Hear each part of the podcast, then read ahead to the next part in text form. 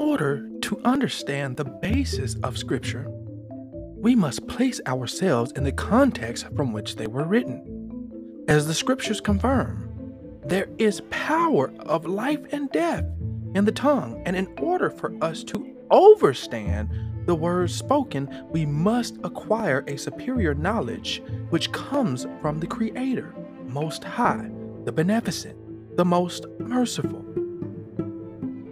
This podcast is dedicated to the seeking of knowledge, the reading of written word, and the understanding of the will of the Most High Creator of the ends of the universe. May He forgive me if I do or say anything wrong.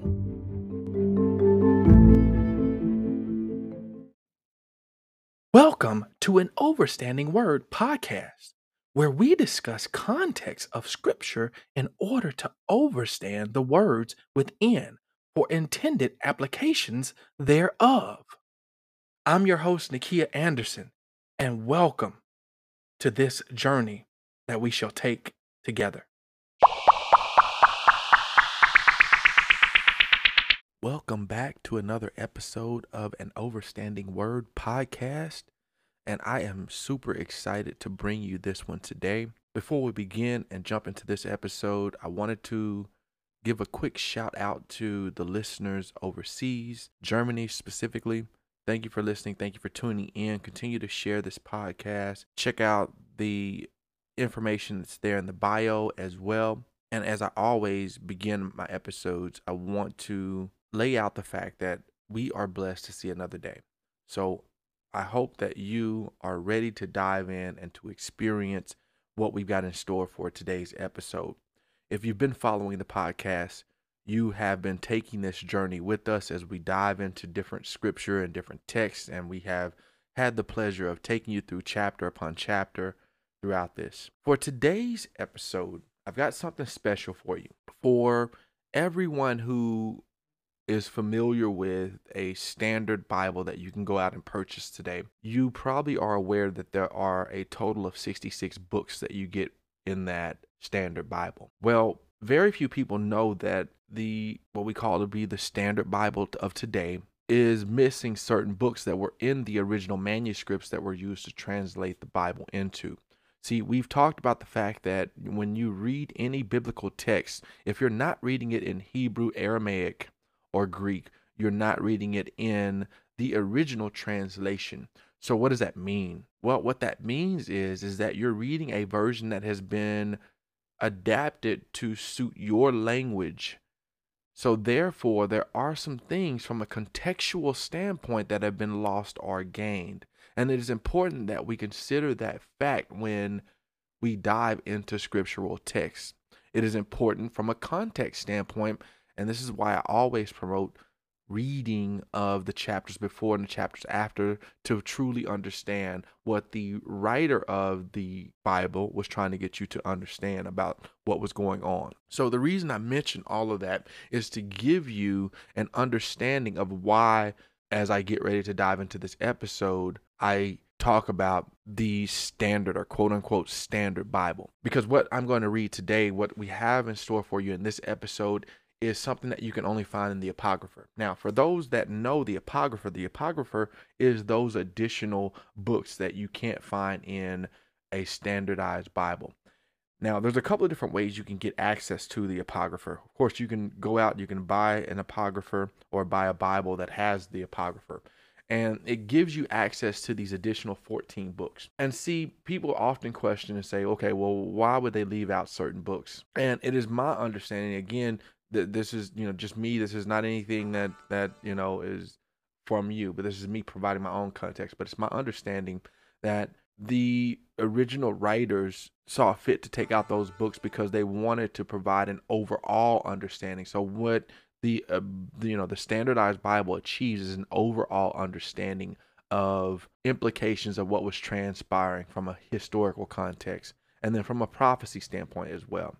So all of that said, today we have a special, special, and important book that we're going to cover today, and it's the Prayer of Manasseh. It's only one chapter long, but it is very fitting not only for the time in which it, it originally transpired, but it is very fitting for the times that we're in now.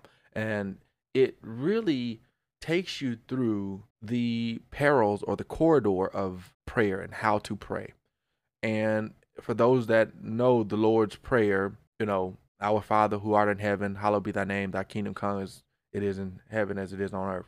You know, the, that that prayer, the prayer that was laid out by Yahshua. Most people know the, that that prayer. That's probably one of the most memorized versions of scripture.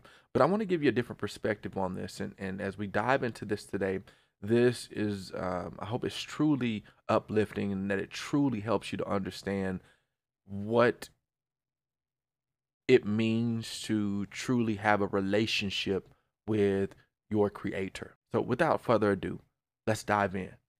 So from a time frame standpoint, this prayer of Manasseh comes from the prayer of Manasseh. Now Manasseh, those who know, was a king of Judah, and he was believed to be one of the most idolatrous kings to reign in Judah. Now, this comes from the time frame or the time period of around either the end of the first or second century BCE, or could it have even taken place around, you know, shortly after Yahshua was born in the first century?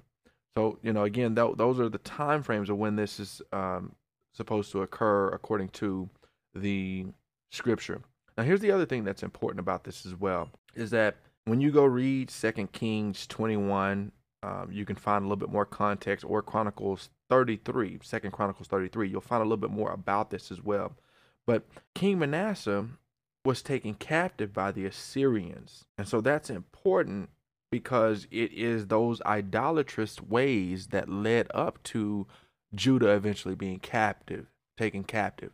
Just so you're aware, the reading that I'm doing is going to come from the revised version with the apocrypha. Uh, this is the RV 1895 version that you'll find. So if you're using any reliable apps, such as the Bible app, which I currently use on uh, my computer as well as on my cell phones, it's the RV 1895 with the apocrypha. So that's the version that I'll be reading from.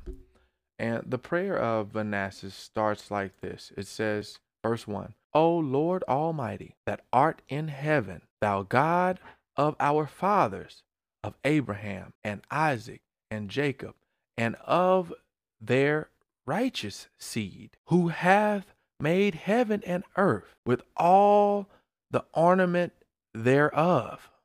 So, what is he saying? He's saying, You are the God of our ancestors. You are the God of the righteous seed who created the heavens and the earth, and the ornaments thereof. That means everything that is in the earth, he's saying. Verse 3 continues, who have bound the sea by word of thy commandment. See, people don't realize that one sea does not encroach upon another.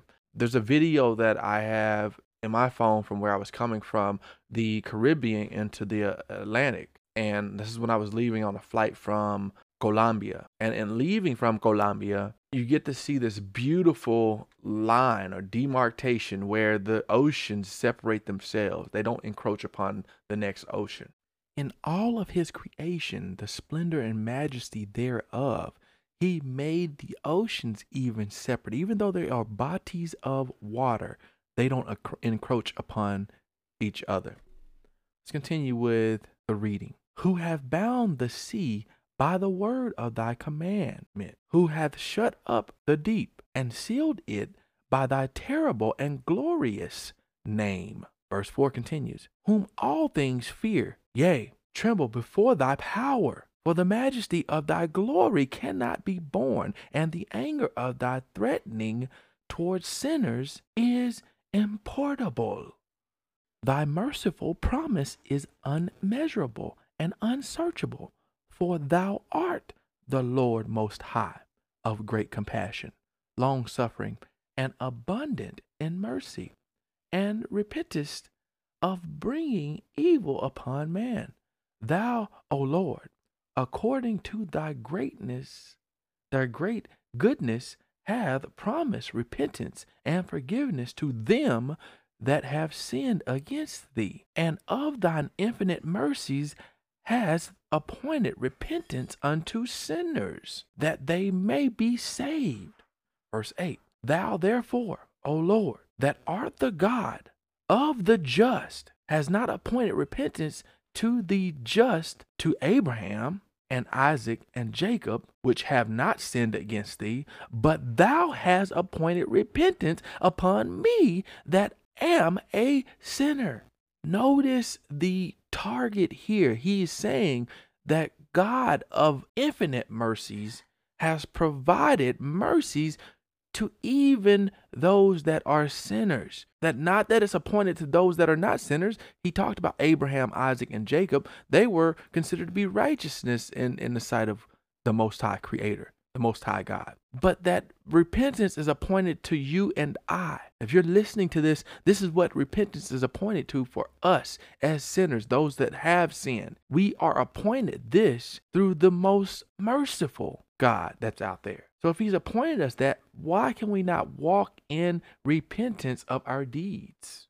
Verse 9 continues with this. Notice how now he's making this personal. For I have sinned above the number of the sands of the sea. We've talked about the sands of the sea in previous episodes. My transgressions are multiplied. Oh Lord, my transgressions are multiplied, and I am not worthy to behold and see the height of heaven for the multitude of my iniquities. 10. I am bowed down with many iron bands, that I cannot lift up my head by reason of my sin, neither have I any respite, for I have provoked thy wrath, and done that which is evil before thee. I did not thy will. In other words, I did not do what you asked me to do. I didn't do your will. I did my own thing, and therefore I fell into sin.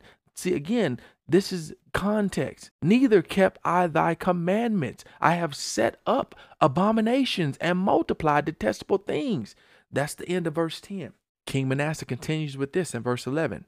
Now therefore I bow the knee of thine heart, beseeching thee of grace. I have beseeched your grace. I'm now humbling my heart, which is what the Lord is after. what he's saying. Verse 12. I have sinned, O Lord, I have sinned, and I acknowledge my iniquities. But I humbly beseech thee. Now I'm coming back to you. Forgive me, O Lord, forgive me, and destroy me not with my iniquities. Be not angry with me forever by reserving evil for me, neither condemn me into the lower parts of the earth. For thou, O Lord, art the God of them that repent.